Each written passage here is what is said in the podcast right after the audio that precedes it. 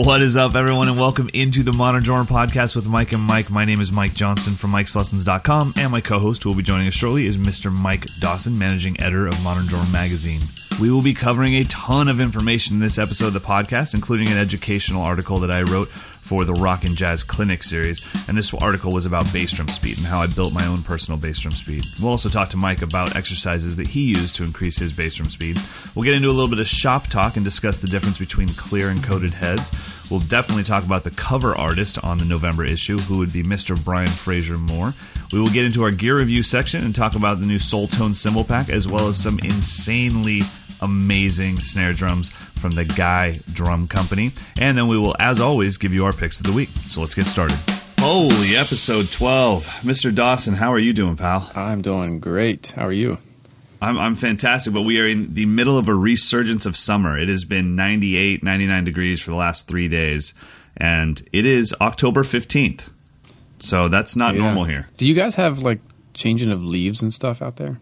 Yeah, they're there and then they're gone. oh, okay. But no, we don't have the uh, we don't have foliage as as the East Coast people would call it. We don't we don't go out to Vermont and drive around and see the leaves change colors. It it, it happens really fast here. Everything's green, and then within a week, everything's brown. Because we're in prime uh, fall season right now. It's gorgeous. I mean, it's it's stunning. We have like a lake nearby, and there's forest everywhere. I mean, it's. And it's like an East Coast thing to do, right? You go see the leaves change. I mean, not really. I mean, it's, if you're a city person, you get out of the city. But I gotcha. where okay. you know where we are, where it's just nature You just see everywhere. Yeah, it's just Right. driving to work. You're like, wow, this is amazing. you know. Yeah, we definitely we definitely don't have that, um, but we also don't have uh, any insane weather. So Yeah, we yeah. uh, this is just the, the the preamble for the the snow that's coming in probably three or four weeks. So Eee. you know, Yeah, we're getting prepared too because we're hearing all about uh, that El Nino is going to nail California, but they're telling us we don't know how it will nail you. It will either nail you with an insane amount of more drought and heat, or it will nail you with a ton of water. it's like what? Can you please be more specific? Um, they're just saying like it's coming. We just don't know how it's going to affect you.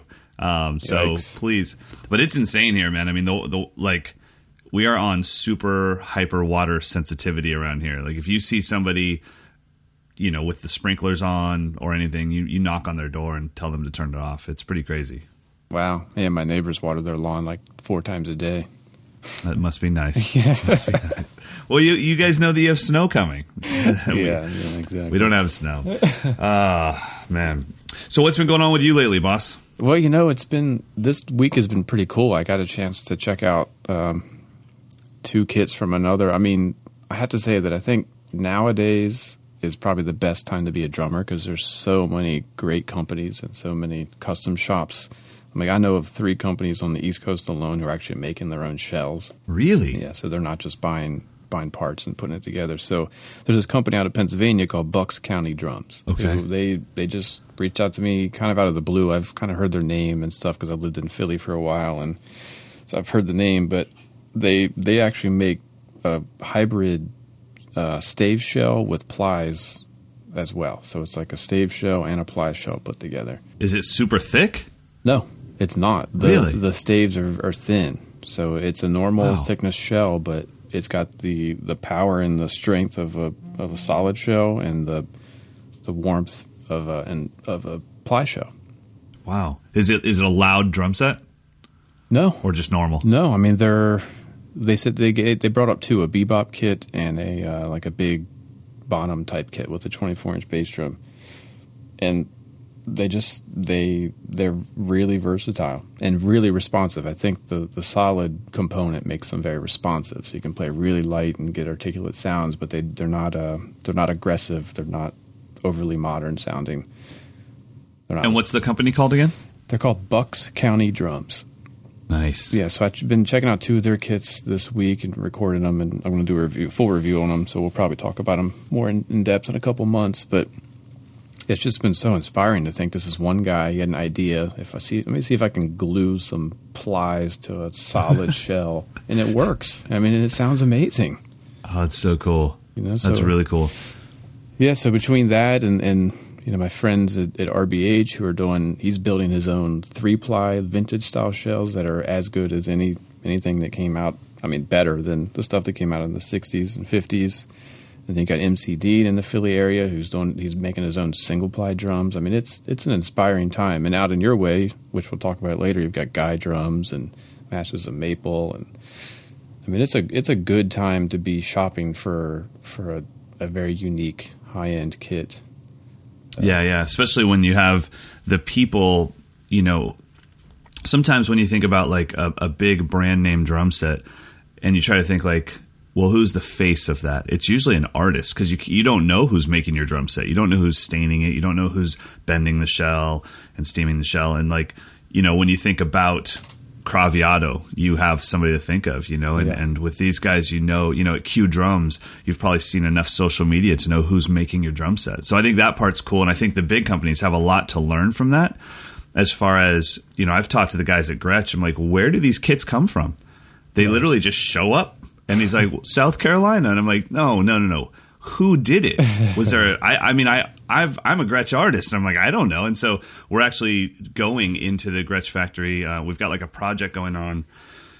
Uh, we'll leave it at that because it's a little more top secret. But uh, Yeah. but anyways, I think that's something that all of these companies, the big companies, need to kind of do better job of social media with. Is like, you know, who made this cymbal? Who made this drum set? And the and the smaller guys or the smaller, you know, kind of boutique shops. That's that's what you see. It's Yeah. like, oh, that guy right there, that's the owner. and they're they're way more nimble. You know, they can they don't have to go through bureaucracy and any kind of Right. corporate ladder to get things approved. They just say, "Well, I made this drum. I'm going to sign it." Or like Dunnett, he gives all of his snare drums a name.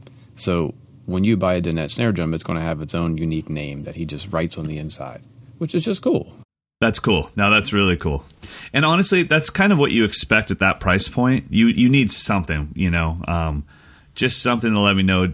Did you care about this drum as much as you could have at the moment that you were making it? So I think that's awesome. Yeah, and I mean the big companies.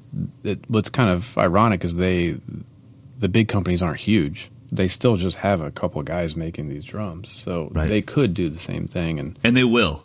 They will. They'll they'll see the power of you know transparency with social media, and they will start to do it. The only thing that ever scares me is do they do it in a cookie cutter campaign way, where it's like ah, you're still missing the point. The Yeah. whole point was that you know that the president of this company just had his buddy hold his phone for a second while he signed Right. the inside of it. That's the whole point. Is it was it was real. It was heartfelt. You know, he he accomplished this drum. It's there. He wants to show the world.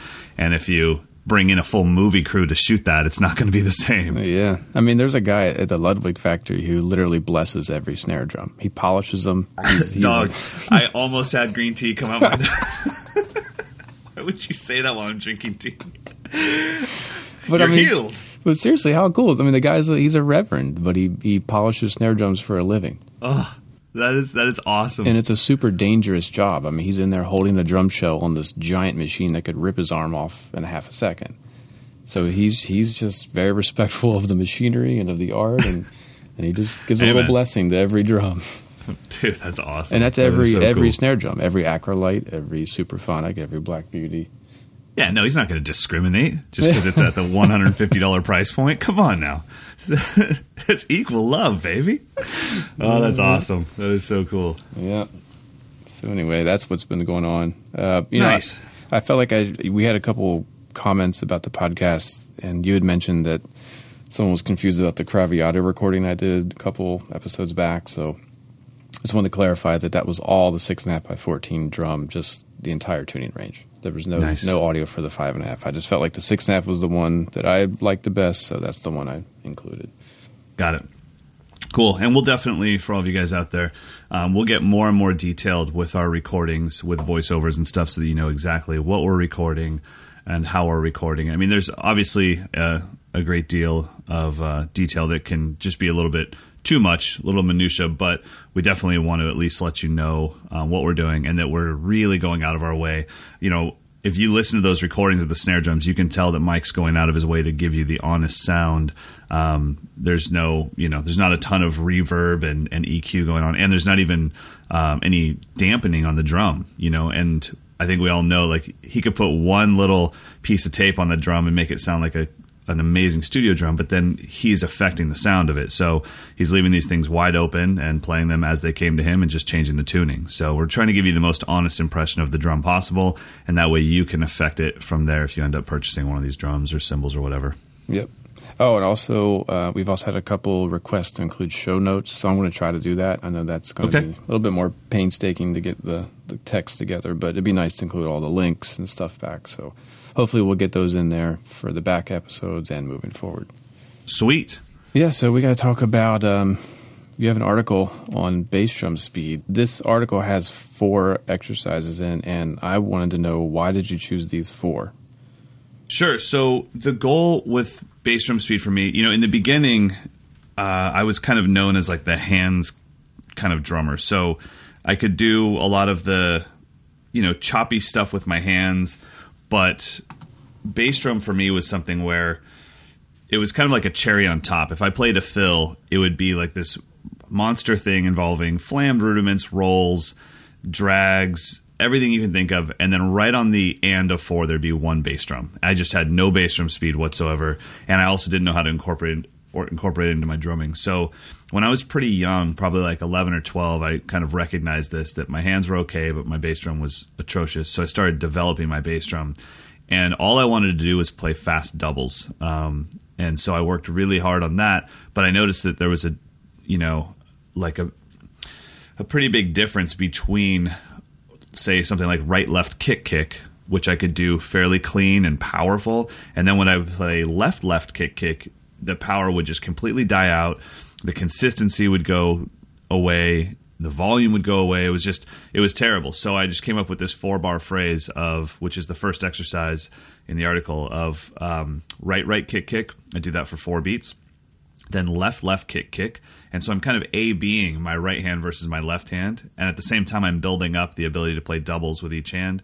Then right left kick kick which is going to be the most powerful one um, and that's the real lipness test for the whole exercise and then both hands together in unison um, together together kick kick and so those four kind of really give me a good clear definition of of the clarity of playing doubles on my bass drum. The bass drum will always be the same, but I'm trying to clean up the hands around them. And so I started with that to build up my doubles. And then what happened, and I assume this happens to a lot of drummers, is I did develop really fast doubles, but I could only do this little skippy thing, you know, and it was really annoying because there's no bass guitar patterns that really fit with doom. You know, but and I couldn't stop doing it. I was just so in love with it. So I realized that you know it's it's weird that I have this super fast double um, note bass speed, but I have nothing for triples, nothing for quads. Um, so I started working on that. So the second exercise is probably the one that I've I've never seen anyone else. No one ever showed it to me, but it just made so much sense. Which was to work on threes. I just took the right hand lead paradiddle, right left right right. I looped that right left right right right left right right right left right right right left right right, and then I put bass drum with all the right hands. So that ended up being kind of one two three one two three one two three one two three one two three one two three one two three one, and really built that up so that was for my threes and i just uh, eventually what i would do is that left hand that's ghosted on the e's one e and a two e and a i would just take that left hand and start coming up with puzzles for myself and say okay what if i played you know a clave with the left hand while i keep this going because what i was trying to do is build the endurance with my foot so i needed to do this for like 10 or 15 minutes but playing a repetitive four note exercise for 15 minutes I don't have the mental capacity to do that. so I had to come up with like games for my left hand to try to keep my brain involved. Um, and then the last one was something that I noticed was a problem too. I could do singles between my hand and kick, like right kick, right kick, right kick, right kick, and I could do doubles, right, right, kick, kick. But if I m- mixed the two together, it it all fell apart. I had to like it was almost like to play a fast single stroke roll between my hand and my kick. I had to like build it up like duh guh duh guh duh guh duh guh duh. But I couldn't just jump into that Vinnie Colaiuta.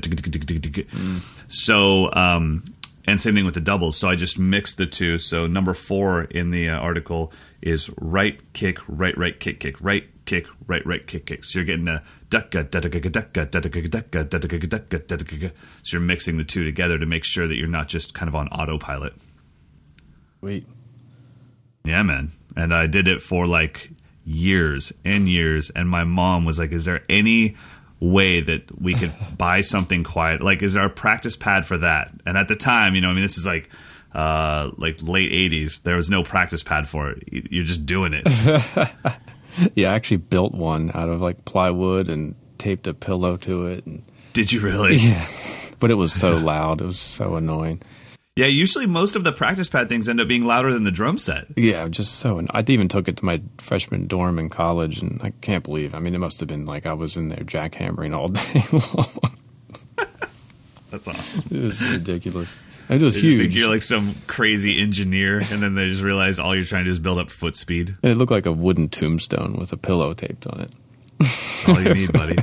I mean, they, and they have stuff now, right? Doesn't like uh, Real Feel make like a little tower or Yeah, theirs is great because it collapses, so you can like literally put it in your backpack. And and Gibraltar had has like a practice pad set up. It's like a round rubber pad. It feels good.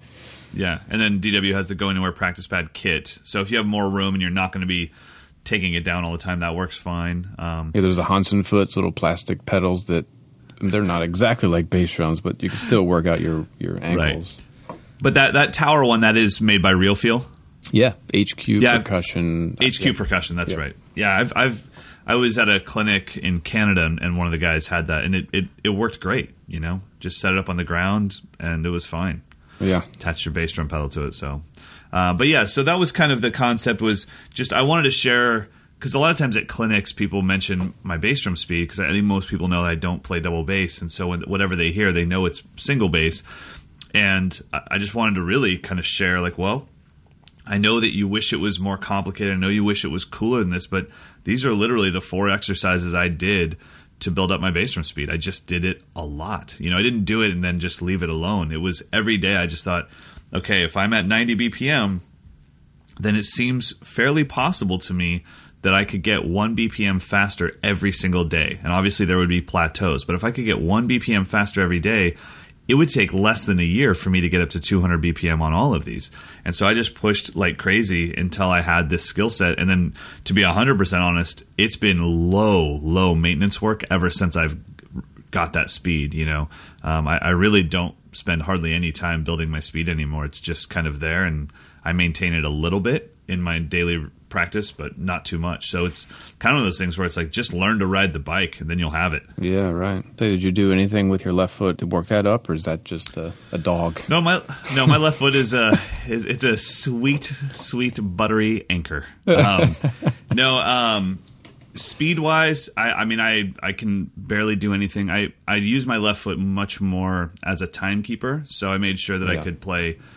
You know, um, I I would get worn down if I was playing super super quick bebop. Um, you know, even just two and four on the hi hat, but if you're at like 340, my my left foot would kind of wear out on me. Um, so I did build up enough speed to be able to t- keep time at faster tempos. But for me, if I'm working on say doubles between my feet, it's usually like splash close with the hi hat followed by two kicks. So so it's more of a melodic thing, something I would use as an ostinato to solo over. So I do use my left foot a lot, but it's definitely not as a speed thing. Now, what did you do to build up your bass drum speed? Or, or I mean, I've never sat down and matched chops with you. Do you have bass drum speed? You know, I mean, I no. Uh, I mean, because I, I know it wouldn't have been a big focus of yours during jazz. It would have been much more used as a melodic thing than a fast thing. Yeah, generally it's it was just a control thing. Like I, I wanted to just have really good control of my bass drum. Sure. But I've had a double pedal since I was like 13. Uh, so I've always practiced double pedal just to develop it, not really ever to use it. Uh, so I would play like stick control just with my feet or play stick control with my left foot and my right hand, just all the different variations of that. Uh, just to kind of, it was more of a coordination slash technique builder uh, Right. mostly for control. So that was a big thing, and then I would uh, uh, just working through the new breed because the bulk of that book you're you're reading these melodies with your bass drum, so there'd be a lot of like four or five notes in a row. Right. So just working through that book was good for that, and then um, the you know the double beat exercise that like drum lines play. Da da da da da da da da. I would just do that with the bass drum while playing a groove over top um, with either foot. So just Yeah. that you know, pretty simple stuff. I think a lot of people have done. But it's always for me, it was always it was building up the bass drum to be free like my hands, so I could Yeah. I could replace the left hand with the left foot if I'm playing jazz. So I could comp with my left foot comfortably, or I could get the bass drum in where I need to for emphasis. Um, yeah, but never I never was I wasn't systematic like you. I didn't have any goals of tempos or objective. I just wanted to if I had an idea, I wanted to be able to execute it clearly. Exactly. Well, and I think that's where people should be gauging, you know, speed and exercises off of is if you wish you could play stuff that requires a faster bass drum, then you're going to need to practice exercises that build up your speed. And that is where I was coming from as a kid. You know, I wanted to play.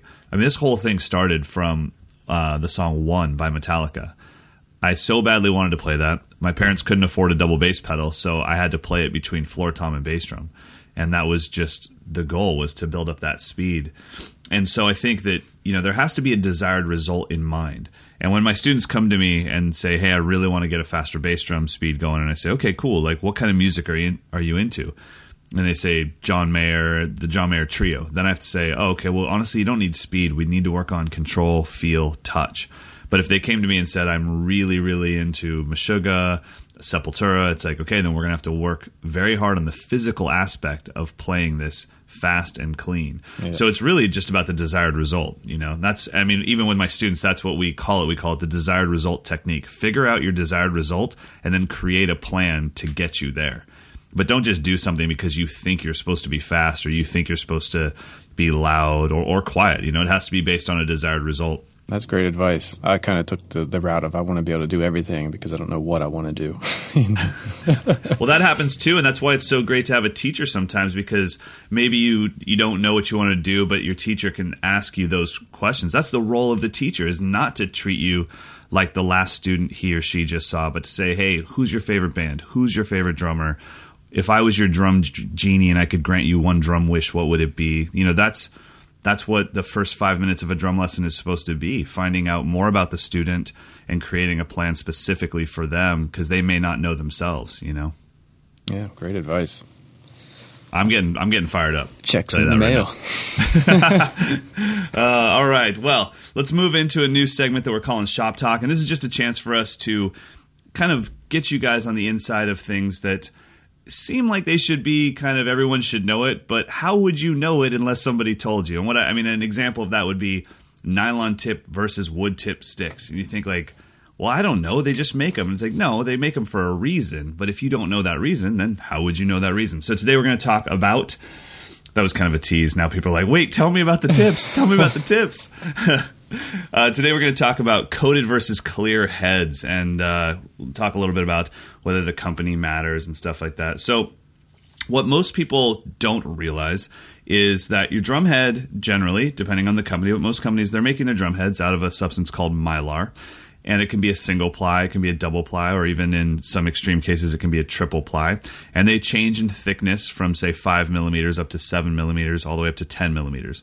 So you could have, you know, the classic two ply head, whether it be from Evans, Remo, Aquarian, is going to generally be two seven millimeter plies of mylar stuck together. Now, if the, that mylar is clear, it is a cer- it has a certain sound, it has a certain sonic property. Then the coated head, what most people don't know is that coated head is the clear head. They're spraying a coating on it, and that coating is warming up the sound of the drum. Plus, it's giving you a surface that has texture, so you can play brushes on it and get some more texturized sound out of it. So, in your experience, I mean, do you know? Did it? I'm trying to think. I don't remember ever seeing clear heads in the old. Like when I look at 1920s drums, they were they went from like kind of the skin heads, and then all of a sudden they were coated. But I don't remember. But they had to have been clear before they were coated. So, do you know any history of this? That is was worthy of research, but I think I was gonna say I should have prepped you of that. Yeah, I mean, because the the calfskin heads they weren't coated; they were just skin. So They they, were. They were sort of translucent, but not really. So really, like the closest to a to a calfskin head is like the Evans etched head. So Okay. it's there's not a Yep. coating on it. It's just they they texturize the surface so it looks hazy and it's more like a calfskin. Um, so I think from the very beginning they just wanted to have it look like that. Okay. So whatever they did, I mean, I, you know, it's word. I, I guess the ambassador was the first drumhead. We'll have to research that and follow up. I bet it was Yeah. a coated head from the very beginning. Yeah, I don't remember ever. I've never seen some old vintage drum, you know, uh, on eBay with a clear head on it, but it would have had. Yeah, and that's what I'm wondering is was it a kind of a a milky white uh, mylar in the first place, you know, or plastic film in the first place, anyways, and then eventually they offered clear, or how did that You know kind what? of happen? I thinking about it, the bottom heads on my 64 Slingerland kit are neither coated nor clear. They're just white. They're kind of gray. Yeah, yeah. So maybe that's just kind of the plastic that was available, and then maybe Yeah. they cleared it up. Because I, I know Aquarian in the last five years has actually changed the clarity of their clear heads, um, and it, and it actually it's not just visual. So they used to be kind of a little bit milky, um, and then you would put a Remo or an Evans on, it, and it was like crystal clear. You see right through the drum. And, and Aquarian, very purposely from Roy Burns, had a different mylar, and then recently they switched to a new mylar that's crystal clear, and and actually there's more attack. So now, as far as the sonic properties between these two, you know what I mean. You're the one that gets to test all this stuff out. So what are the sonic properties that you notice between clear versus coated? Um, I think it's it's a little bit of a myth of perception because if you really look at the science of it, a clear head is going to have the most sustain, the longest tone, the most pure tone. So then, which should mean that the attack is actually less than a coated head. But I think because it's has a brighter sound, the attack is brighter. It sounds like it, it has more attack. But if you really look at the waveform, a coated head is going to have more attack because the sustain is actually shorter. Got it. So it's almost like a mix-up of terminology. Yeah, exactly. It, it's it has more click to it, so we're calling that click the attack. Right. But the coating actually also grabs the beat of the drumstick a little bit. So even there, there's probably still more sound of the wood fric- with the friction hitting the head. So I think it's it's the brightness that makes it sound like it has more attack. Again, that should, probably should go to some research to to Remo and Aquarian and Evans to see what they say. But I mean, in a pure audiophile way, a clear head has the most pure tone. So it Right. shouldn't have more attack or anything. It should just be the, the most sustained, the purest tone of the drum. You have a personal preference between clear and coated? I tend to always go to coated. Um, I have I have clear on a few different drums, but um, I just tend to go to coating. I like it a little bit shorter sustain. I like a little bit warmer and more low end sound, and the coating just tends to do that. Um, right. That said, one of the Bucks County kits, the Bebop kit, actually came with clear G1s top and bottom, Okay. which for a jazz drummer, that's like no way put a coating head on that. but Yeah. but I mean, I, I couldn't. I was actually quite surprised at how great they sounded, really tight with the clear head. You'd think it'd be super bright and brittle and like kind of gnarly, but it was actually very pure, uh, which is also it's a testament to the, how the drums are made as well. Sure. Uh, so I do I do have found that if you want to test the quality of your drum shells, put a clear single ply head on that sucker and then see what it does. that is what it is. yeah. There's no hiding. That's wow, man. And now I think there's also a little bit of a visual aspect to this too, because when I think of my kit, you know, I've got like a um, kind of a satin maple kit, and when I think of it with white heads or coated heads on it, it has a certain vibe to me. And then when I think of it with clear heads, I, I instantly think of music stores. I think of stock heads. Yeah. And I'm like, oh, that's now it went from being my kit into a drum set. You know, and I, that's how I always differ. Like, kit is something I built together. It's mine. That is my kit with my snare drum and my cymbals. And drum set, I got at Montgomery Wards for $199. and so, uh, so yeah, so I think there is. I mean, if somebody said there's no sonic difference whatsoever, I would definitely use coated because I like the way you know the white looks on the kit. So I think that that there's probably some mental aspect to that as well. But I definitely notice you know that they are warmer and it's a shorter sustain. You know, eh, but unless you have like Sonor had those SQ three or SQ what is what's that series called SQ two, The SQ2. where the interior is just as gorgeous as the exterior. So True. In that case, if you're going to have like a zebra stripe interior ply, you might want to just Yeah. keep it all. But Yeah. in general, the inside of drums is just not too too attractive. It's a lot of bolts and raw wood and stuff. So Yeah. I, I'm with well, and you. on my, on my Broadkaster, I have I have the tone control top and bottom, so Yeah. it just looks like there's like a yard sale going on inside of my toms. it's not it's not a it's not a pretty sight. Yeah. Uh, so I'm going to stick with coated heads. Uh, so well, cool. Well, you know, at some point, I mean, I would assume that you probably feel the same as me, but on say a G2 coated.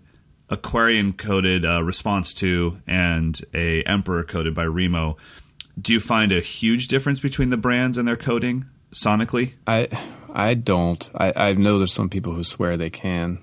Um, I don't hear really that much of a difference. I did find that the coated G2s that were on this Bucks County, the big kit, Uh-huh. uh, they were they were definitely darker than what I remember the Emperor sounding like. But that Yeah. could have just been the drum. I'm not sure. I've I've found because I mean sometimes when we have guest artists here, you know, uh, if they send Stanton Moore, he's a Remo artist. So even though we're both Gretsch guys, I'll switch out his heads for him.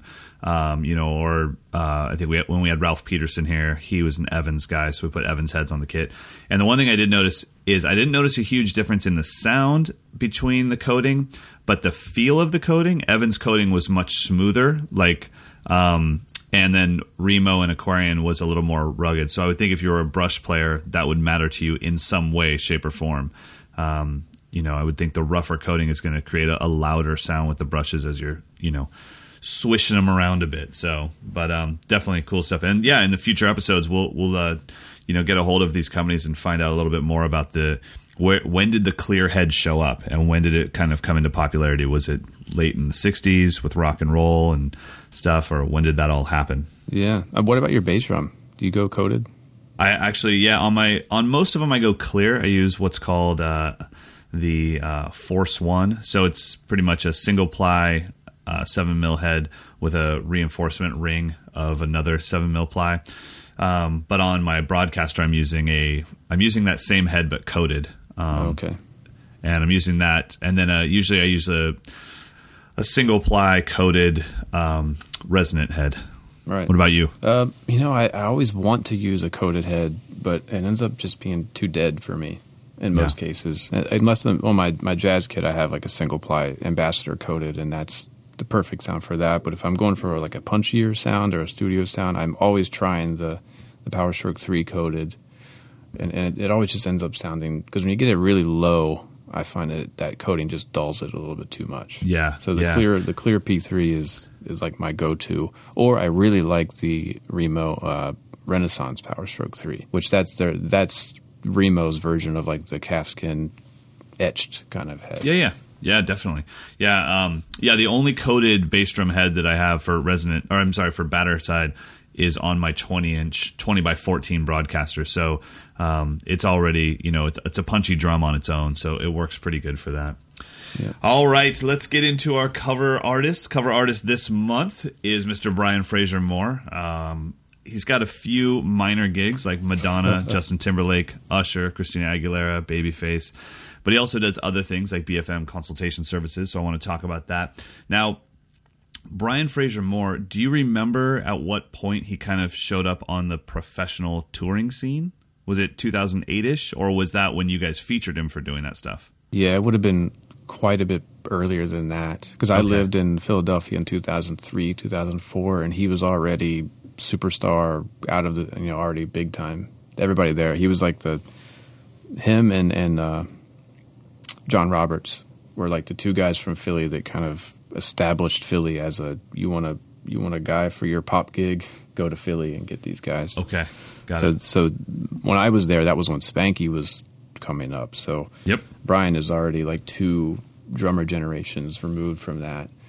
Wow. So at that point, he was he was already out touring. I think he might have been doing, uh, gosh, Janet Jackson? I- maybe? Yeah, Janet or, or even Madonna back then. So we're looking at twelve years at least wow. at the top. Yeah, Those are pretty neat gigs. I, I can't even I can't even comprehend the pressure of a gig like that, you know. And it's funny too because when people talk about Brian Frasier-Moore and, and the gigs, they're so quick to try to put him in a drum contest with somebody, and they don't understand the whole concept of the gig, you know. And it's like the gig is that you need to do the gig. It's not the Guitar Center drum off every night. You know what I mean? It's like there's a reason why John Blackwell, Brian Frasier-Moore, you know, get these kinds of gigs, and it's because they can do the gig. Whatever the artist wants them to do, they can do it.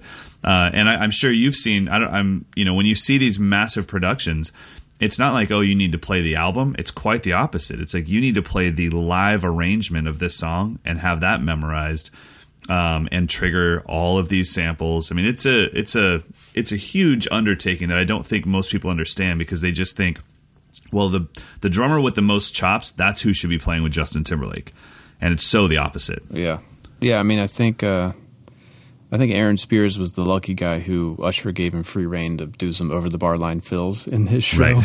sure. But I think that's the. I mean, that's the rare for for. I mean, Madonna just wants to go on stage and have it sound like her record. Mm-hmm. So don't be throwing any polyrhythms. Don't be throwing any quintuplets. you know, it's like just play the record and play it exactly as we've always played it every time. Right. Uh, she might give him a couple spots to shine. I haven't, I haven't seen the show, so I'm not sure. But yeah, he even talks about it in the story about how that's his whole goal is to learn the music inside and out to where he knows what everybody's playing. He knows every drum sound. He knows exactly so he can call on his memory bank. All right, I got to get these samples I have to have for this song, and and every song has a different production. No, so, totally. So he's got to be firing different bass drum sounds. So you can't be worried about your, you know, your little bass Your drum licks. flutters and stuff. if, if you've got No, no, no. It's. I mean, that's what I mean. Is that gig? You could take the greatest drummer in the world, but if they're not familiar with all of the electronics that go into this, if they're not familiar with having, you know, in their in-ear monitors, a producer jumps in and says, you know, starts directing them on the fly, you know, which can happen sometimes. I mean, all that stuff comes into it. I think you just have to give the gig the gumball test. You know, you walk to the front of the stage, throw a handful of gumballs, and how many drummers will you hit? And if you hit less than five, then it's not a drumming gig. So Yeah. do your job. You know, if you go to a Blink 182 concert and throw that same handful of gumballs, you're going to hit a ton of drummers. So it's okay to get loose a little bit and entertain the crowd that's there. Yeah, and I mean he's he also has a really good sense of humor. So I think for that type of gig, you've got to be you've got to be a cool person because it's going to be intense. You know, if Madonna, she, he probably doesn't even see Madonna. She probably flies in on a private jet and just expects Right. it to be ready to go. So it's it's already just an intense situation. You've got a superstar, like not just a a, a good singer. She's a superstar. So you don't you don't think that sometimes she just backpacks like from two cities away, just shows up like, "What's up, guys? I'm sorry I'm late." Crazy, crazy amount of foot traffic uh, coming mean- over the Rockies. I mean, I really wonder if she even knows everybody in the band. To be perfectly honest with you. I've I've heard some stories from some people that told me that have played gigs like this where they're like, it was a six month tour and I never once met the artist. They Yeah. never even looked in my direction on stage. Yeah, so you're just a piece wow. of a machine, and you've got to be you've got to go with it, go with the flow. So the first time, the reason I brought it up is the first time I ever met him was at a NAMM show three or four years ago, um, and I was at the Tama booth talking to to Aaron, the, the artist rep there. At the time, Brian was playing Tama drums, I believe. I'm pretty sure. Yeah, because they had a signature snare drum for him. Yep. Uh, so he, you know, he came, you know, waltzing into the booth with a huge smile on his face and an entourage, and he comes right up to me. We'd never met before. He has no idea who I am, what my association with Tama or, or Aaron or drumming in general. And he looks at me and he points at me and goes, You're a surfer, right? what? What? Just because you have long hair? because I had somewhat shaggy hair. Oh, that's so awesome. Like, I know You're I'm a not surf- a surfer. No, I live on the East Coast. What? No, let me guess, you're a drummer. yeah, exactly. Oh, So it was. I mean, it was funny. It was pretty funny. I mean, I was a bit like, "Well, what was he offend? Was he trying to insult me? I don't know what his point was." Right, right, right. There was no follow up. It was just pointed at me. Goes, "Surfer, right?" And that was it. Like, wow, great observation. No. I've never been Next. on a surfboard in That's my so life. Now, speaking of him being a Tama guy, now he's a Pearl guy, but before both of those, he was a Drumcraft guy. So this is just something I wanted to ask you about. What happened to Drumcraft? It seemed like it burst on the scene so massive. They were really cool looking drums. I only got to hear them at you know at uh, NAMM shows, so where you don't really get to hear them at all. And I remember Brian Frasier-Moore.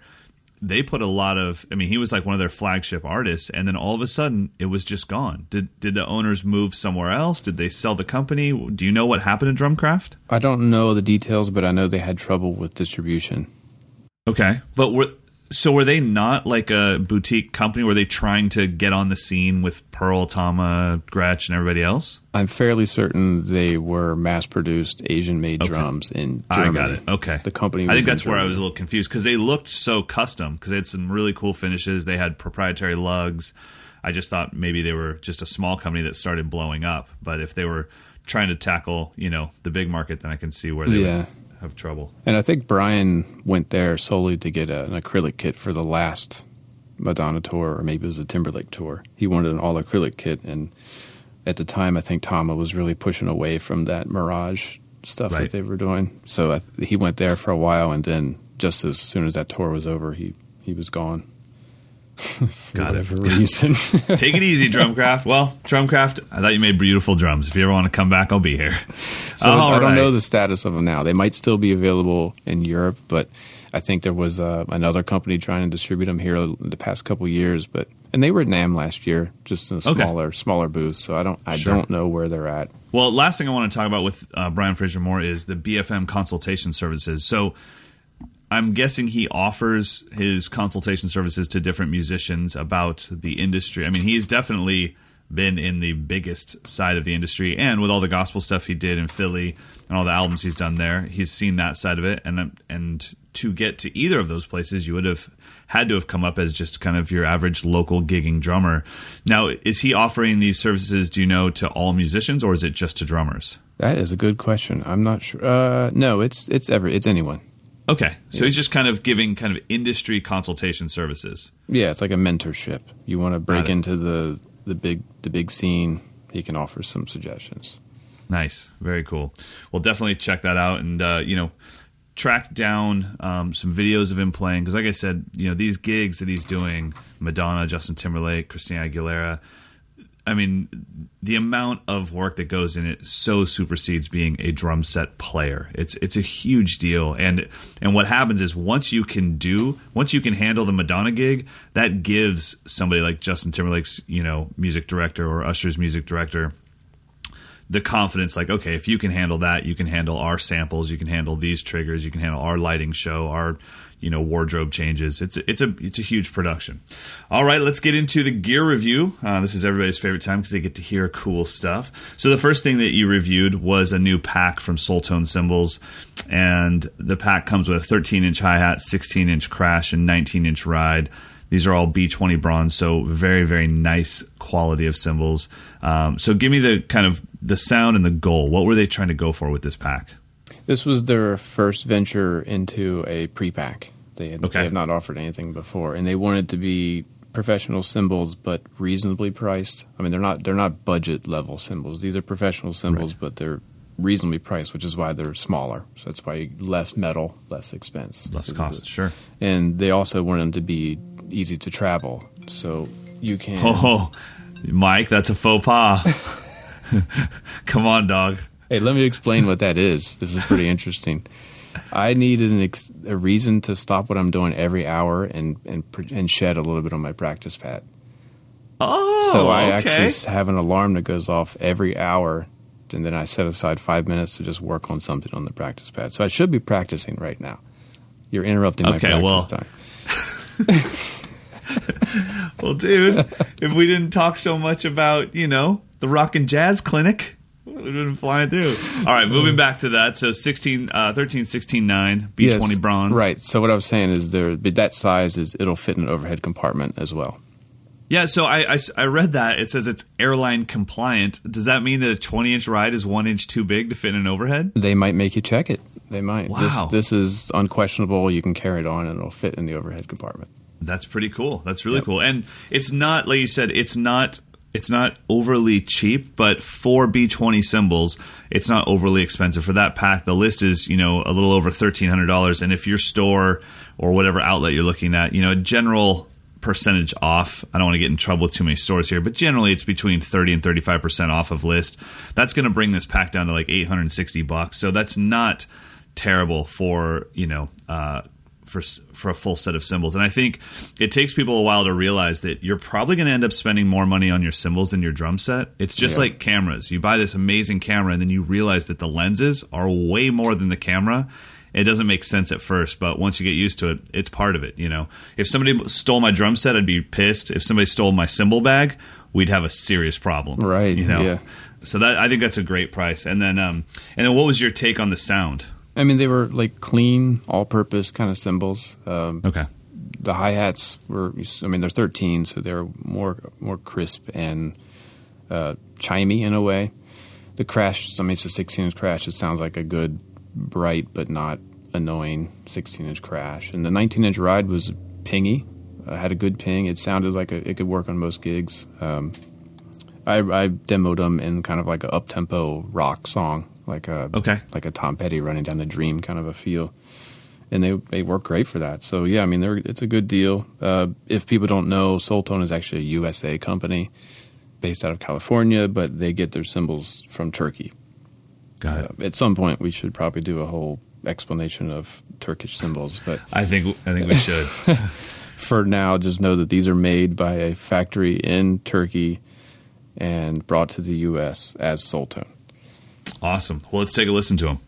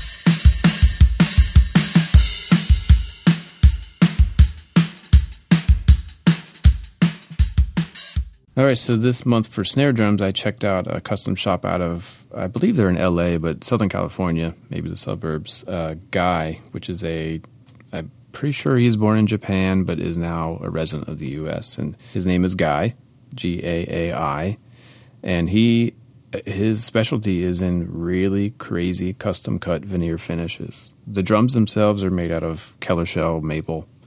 Uh, so he's not making his own shells. But what he does is he cuts veneers into these really elaborate designs.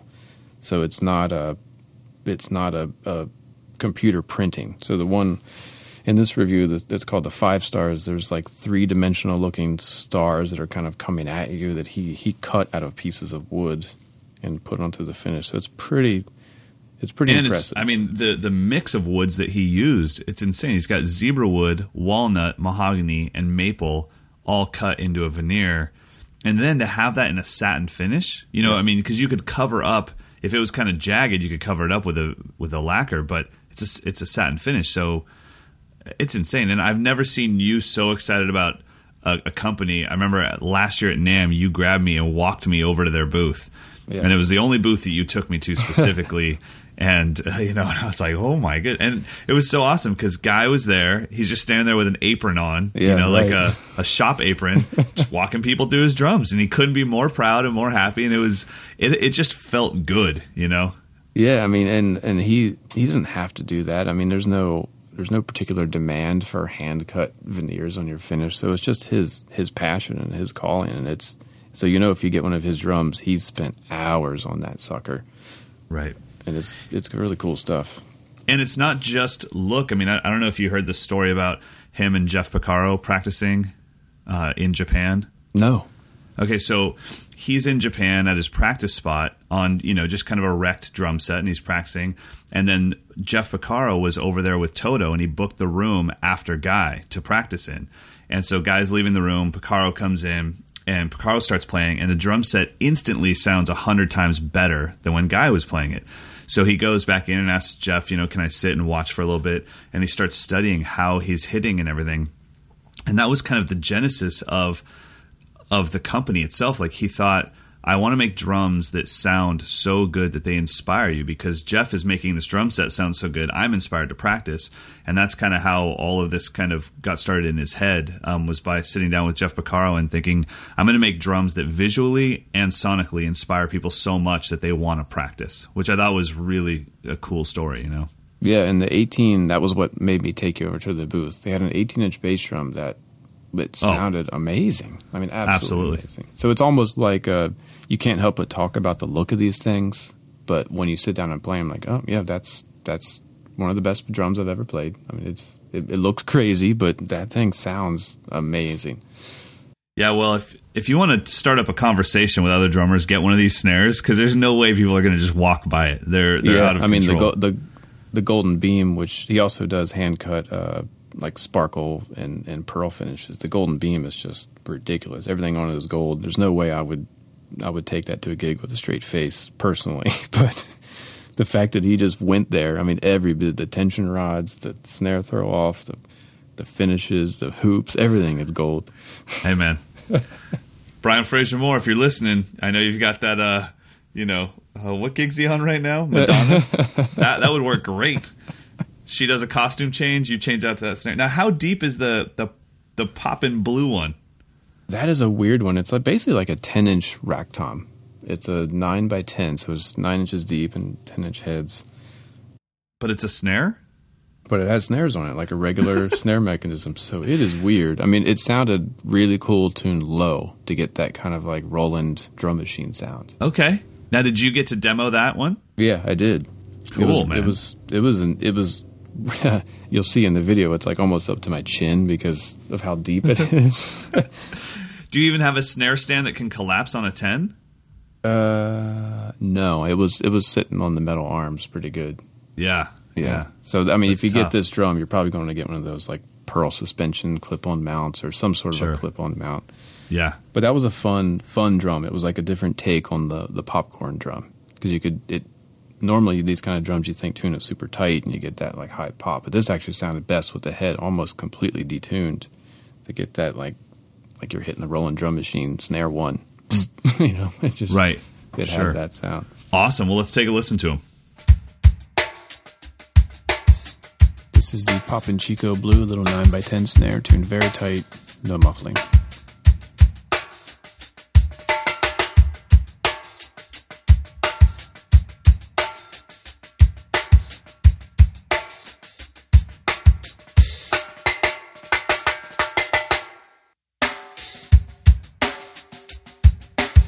This is what it sounds like tuned medium with no muffling.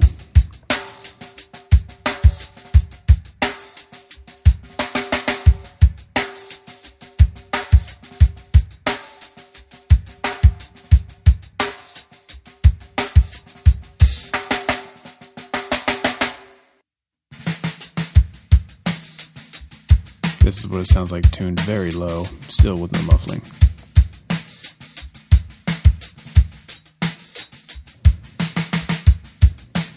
You can check out this drum's entire tuning range as well as demos of the other two Gaai snares at moderndrummer.com.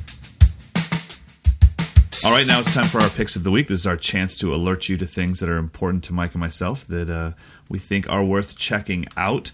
My pick of the week this time is a website, um, and uh, full transparency, it is a paid website. Uh, runs you about two ninety nine a month, two dollars and ninety nine cents, and it's very similar to Netflix, but it's called Curiosity Stream. So imagine content of you know science content, technology content uh, documentaries on civilization, inspirational stuff about the human spirit, all this content. I think they might be partners with the BBC, but the content is created for the website. And it's called curiositystream.com. And for two ninety nine, you get access to all of this content, and they are, you know, it's an hour long series, you know, on the destination to Mars, the secrets of quantum physics, tales of nature, um, you know, like I said, technology stuff. Where if you want to know how all of our radio telescopes are working and how we're able to network telescopes from all over the world to create much bigger telescopes, they have hour long features on that. And uh, so, if you're going to veg out, I understand, but sometimes it's nice to veg out and build your intellect at the same time. So, Curiosity Stream is the key for that, and they do offer a five dollar ninety nine cent. Uh, five five ninety nine monthly fee uh, to for the same exact thing, but it's all in HD. Um, so I chose the five ninety nine plan. Little Nice. baller status on Curiosity Stream. So, do you use this stuff as in some way to influence your your teaching and, and your drumming, or is it a complete release? No, it's it's both. It started as a release, as a as a vacation from the drumming, but what happened was I started searching out more complicated subject matter to see the people that were explaining it. And I would think, okay, you've got a 45 minute special on string theory. How on earth are you going to make me understand string theory when 99.9% of physicists don't understand it? And so. Yeah so I wanted to see who who's the person talking about it and how are they breaking it down. And yeah, it's I mean every time I'm watching one of these specials, I immediately think, "Oh wow, I could use that as a way to explain dotted notes, you know, because a lot of it, a lot of what it is, anytime you're dealing with something that's this insanely complicated, you have to reach for analogies because the analogies are your connection to the person that doesn't know what you're talking about. And so, yeah, I'm, I'm always stealing great teaching tips from watching this stuff. Sweet. Well, I'll have to check it out. My pick is uh, an app called Live BPM. Have you seen that? I'm typing it in now. Live BPM. I I believe it's it's paid, but it's not too expensive, and it's essentially it can pick up the BPM of any music that it hears, or if you're drumming, it can tell you what your what tempo you're playing at. Oh yeah. So I use it for when I have to learn a bunch of cover songs for a gig, so I don't have to keep tapping my metronome. I just turn that thing on, and it tells me within ten seconds. It tells me what the tempo is. Wow, it's pretty awesome. Now, okay, I want to make sure. Okay, so it's an app. You can get it on the App Store, right? Yeah. Um, Live BPM beat detector. Yep, that's it. Not a. I'm going to be honest. Not a lot of uh, funding spent on graphic design here. I'm not trying to. sorry, Live BPM guys. I'm not trying to call you out, but uh, as long as it works, that's all that matters, right? It works great, and you know you you can turn it on during your gigs and just set it off to the side. And if you ever need to check in and see you know, what is my tendency on this song, the speed or or the because it gives you like a graph representation of your oh, entire. Oh yeah, yeah, yeah. I can see that it's like tracking you for like a period of time. Yeah, so it'll show if you're going up or down, and or it also shows you what BPM. So I I like to use it when I if I start a song at 92, I'll just look down at it like at the first chorus and see how much did I slow down because I always slow down. Got it. Am I one or two, or am I right on it, or or am I just way? Are we just feeling this way off? And then when the guys after the gig were like, "Man, we really should play that song faster," and I just looked like, "Well, I, I monitored. We were right at 93." Yeah, yeah. You know, so if you want to, or heads faster, up, we we did play it faster. Yeah, yeah, exactly. You know, I I guess I could ask you, but maybe some of our listeners can help with this too. I'm surprised there hasn't been an app that can go through your iTunes account and organize everything by BPM. They um, used to. Didn't that used to be part of the iTunes library? There used to be a BPM. Uh, was there like a view? I don't know, but I know that that would be so helpful because sometimes I'm practicing an exercise. I know that I'm capping out, you know, comfortably at 80 BPM, and I would just like to put it into a musical environment. And it's it's like another four to five minutes until I find the song with the right feel and the right tempo and um, now you could obviously just do this yourself and go through, and but it would be nice if everything would just do that. And, and I'm sure there's something out there. I just don't know what it's called. All right, well, I will check out that app, and you check out Curiosity Stream. And guys, thank you so much for listening to episode 12 of our podcast. Please, if you get a chance, stop by iTunes or Podcast One and give us a positive review. All of that stuff helps. And until episode 13, we'll see you next time.